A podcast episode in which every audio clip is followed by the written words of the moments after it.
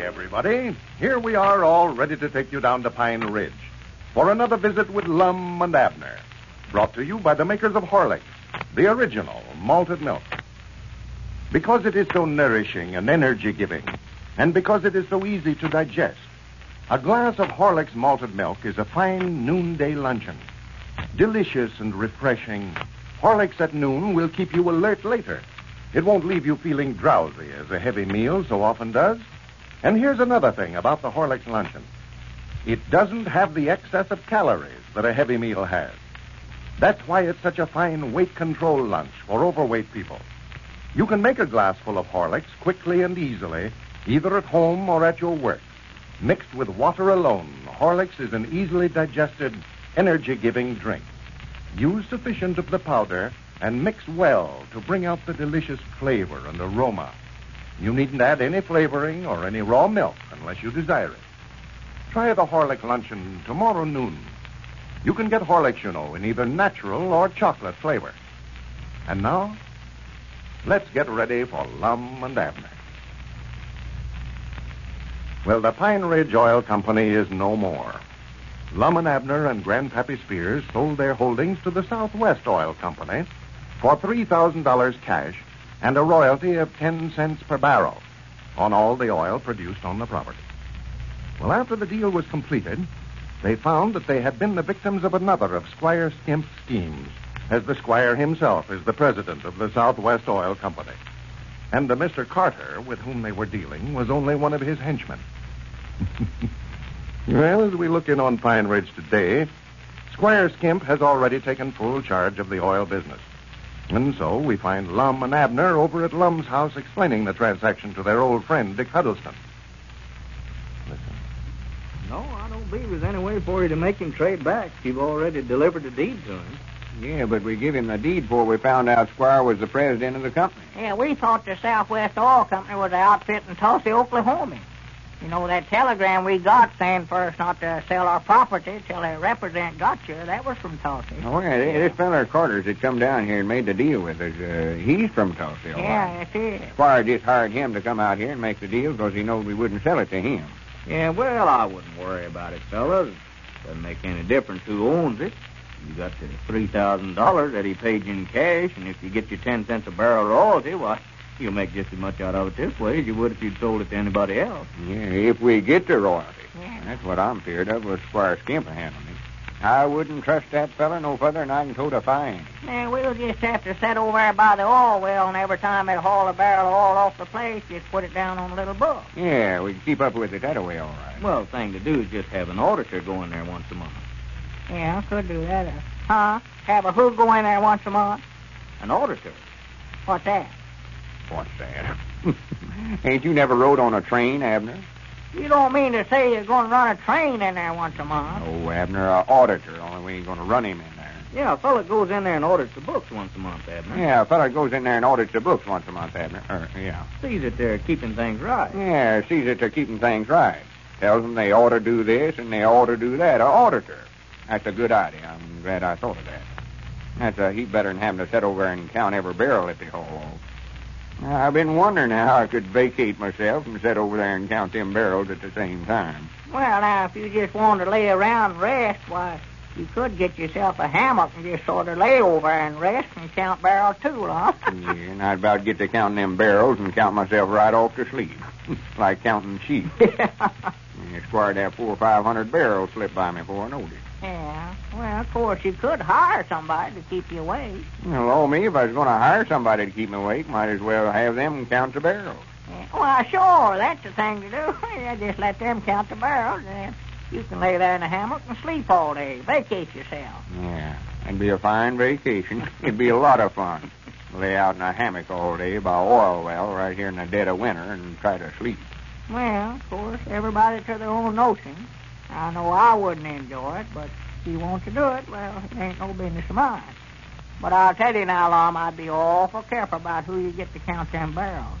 First thing you know, he about count himself off to sleep, too. Oh, for goodness sake. Of course, you could hire somebody to keep him awake, but uh, if you sort that, there just ain't no stopping place. He'd have to get somebody to keep him awake, and then he'd have to Well, get somebody to keep Abner, him don't awake. worry about it. Dick just said we wouldn't have to count 'em ourselves. We'll get a get a what do you call them things, Dick? Train. Auditors, Abner. Oh, and I know there's train in there someplace. Abner auditors works on trains. You saw 'em going up and down the aisles. Got their names wrote right on 'em up there on their caps. Oh, you mean the fella that runs the store there on the train? Does what, Abner? Runs the store, you know, sells soda pop and peanuts and apples and postcards and all that stuff. News butchers is what he means, eh? Dick. More on him. Auditors tells the engineer what he ought to do and what he ought not to do. Tells him when to stop and stuff like that. Well, uh, kind of an auditor I'm talking about, though, is an accountant, Lum. Expert accountant, bookkeeper. Huh? Oh, yeah, yeah. sure. Well, which? Which what? Which one of them are we going to get? I believe we better have the bookkeeper, Dick. That way I can help him. Well, it'll cost you a little something, but it'll be money well spent, especially with Squire Skimp in there. They drill some more wells over there, like you say. Well, you fellas have a nice income off that property. Oh, yeah. Yeah, me and Abner and Grandpap is dependent for the rest of our lives, you might yeah, say. yeah.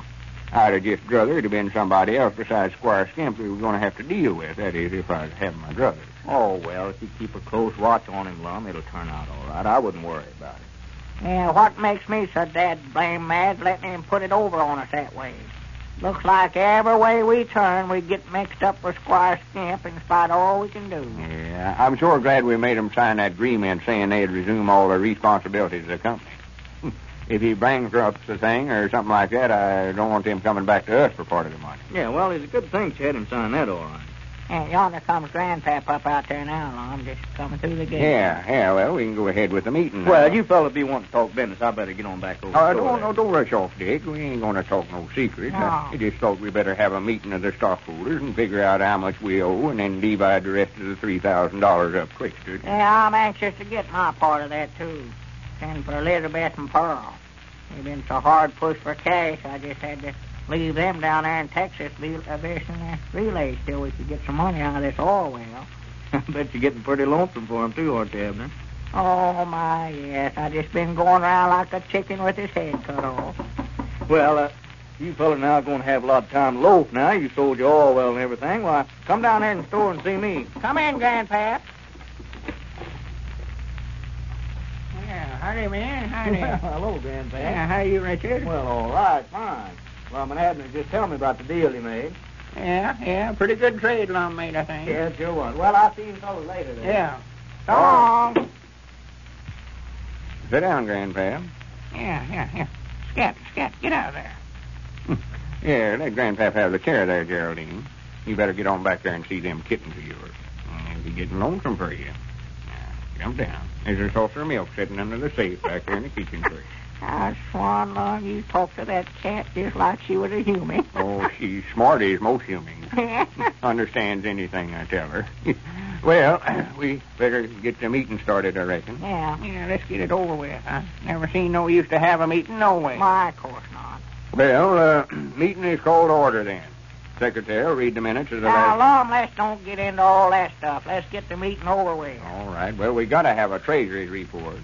Uh, who is the treasurer? That's right. Well, we got all the bills here. I can read them. Yeah, go ahead. How much do they come to, Lum? What what do they all amount to? Then? Well, I ain't figured them up yet. Uh, Grandpap, take that pencil and paper there and set these figures down when I call them out. We got to add them up. All right, let's have them now. Well, uh, first, I think we ought to stand and give a rising vote of thanks to the chairman of the board for making such an uncommonly good deal for us. Oh, Lum, we'll be here all night if you start that kind of stuff. Let's get that money divided up. Well, Abner, we can't just jump right out in the middle of it. One, I never seen a feller as missionary over money as you are in my life. Money ain't everything, you know. Yeah, maybe not, but it comes mighty close to being, I'll say that. All right, I'll stand up and give a rising vote of thanks myself. The harp strings of memory strikes a tender chord as I stand Now, Lum, here if you don't before shut that up, now me and Grandpap both is going to get right up and walk right out of here right now. All right. You don't want things run the way they ought to be. We'll just illuminate that part of Well, it. let's get started. Here's the figures, Grandpap. You put 'em down. We stole day here over nothing. Lumber for building the office and the derrick on the oil well, uh, $373. Well, And while I'm on my feet, I might mention that I happen to know that the chairman of the board talked Walter Bates down $5 on that bill. And dog as a body'd never know it. It don't sound like it'd been cut down on. Quit interrupting, Abner. And let Lum get done. Go ahead. Uh, Caleb Wee Hunt for drilling the well, uh, $50. Yeah, that's right. And he's worked every day since then. Fact is, he's worked night and day. Uh, his time runs to uh, $96. Uh-huh. And Cedric's time amounts to uh, $34. Too much for Cindy. Now, here's a bill for uh, all the barrels that uh, we bought in there at the county seat. Yeah, let's put the oil in over That's there. a hardware company. 456 barrels at uh, $3.70 apiece.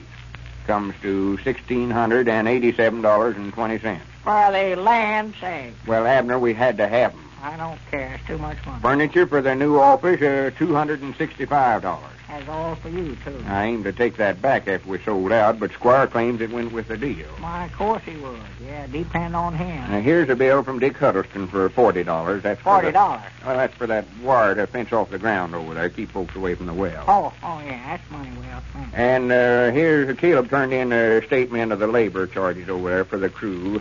And uh, he says they're getting impatient, wanting their money, too. That's all right. The whole thing amounts to $492.80. Yeah. That's all over it. Add that up, Grandpap. I think that covers everything.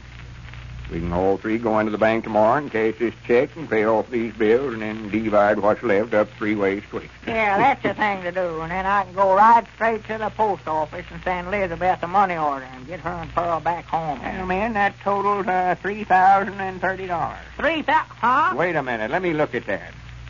According to that, we owe ten dollars apiece. Undoubtedly, must be some mistake about that. Well, so far, it looks like everybody in Pine Ridge has benefited by the discovery of that oil well except the members of the Pine Ridge Oil Company. Mr. and Mrs. Baldwin have spent the evening visiting friends. They're on their way home now. Let's listen to them as they walk along talking. Did you have a nice time, Tom? Oh, fine. The fishers are lots of fun, aren't they? You bet. Mrs. Fisher especially. Oh, Bert's kind of a bore, always talking about himself. Uh-huh. Seems to me you were doing a bit of that yourself tonight. Who, me? Say, I didn't have a chance. Every time I started, Bert interrupted me. I think Bert's very interesting, much more so than Martha Fisher. Bert, interesting? That's funny. Well, I had a nice time anyway. Well, I didn't say I didn't have a nice time. I just said that I get kind of tired listening to Bert. You know, Mrs. Fisher's certainly a real hostess. Wasn't that Horlicks delicious? The best malted milk I've ever tasted. You're not going to give Martha credit for that, are you? Well, why not? She mixed up that glass of Horlicks, didn't she? Horlicks is always delicious, no matter who mixes it. I could do every bit as well as Martha Fisher. Oh, so that's it, huh? You women certainly are a jealous lot. Nonsense. But I don't want to see Martha Fisher get credit for something that the makers of Horlicks are responsible for. Well, I'm willing to be convinced, but you'll have to prove it to me, though. I'll tell you what you do. Have a big glass of Horlicks waiting for me when I get home from the office tomorrow, and then I'll let you know if it's as good as that that we had at Fisher's tonight. And listen, get a big package of Horlicks, and we'll always have it on hand to serve to folks that we're entertaining. You know, everybody likes Horlicks, and that's a mighty fine late evening drink because it won't keep you awake later, as so many beverages do. And there's a mighty good point, folks. One reason why Horlicks is such a wonderful drink to serve in the evening. Far from keeping you awake later, Horlicks before going to bed relaxes and soothes, helps you to fall asleep easily and quickly. And Horlicks is such a delicious, refreshing drink. As Tom Baldwin said, everybody loves Horlicks malted milk. You can get Horlicks, you know, in either natural or chocolate flavor. This is Carlton Bricker speaking for Lum and Abner and Horlicks who bid you all good night and good health.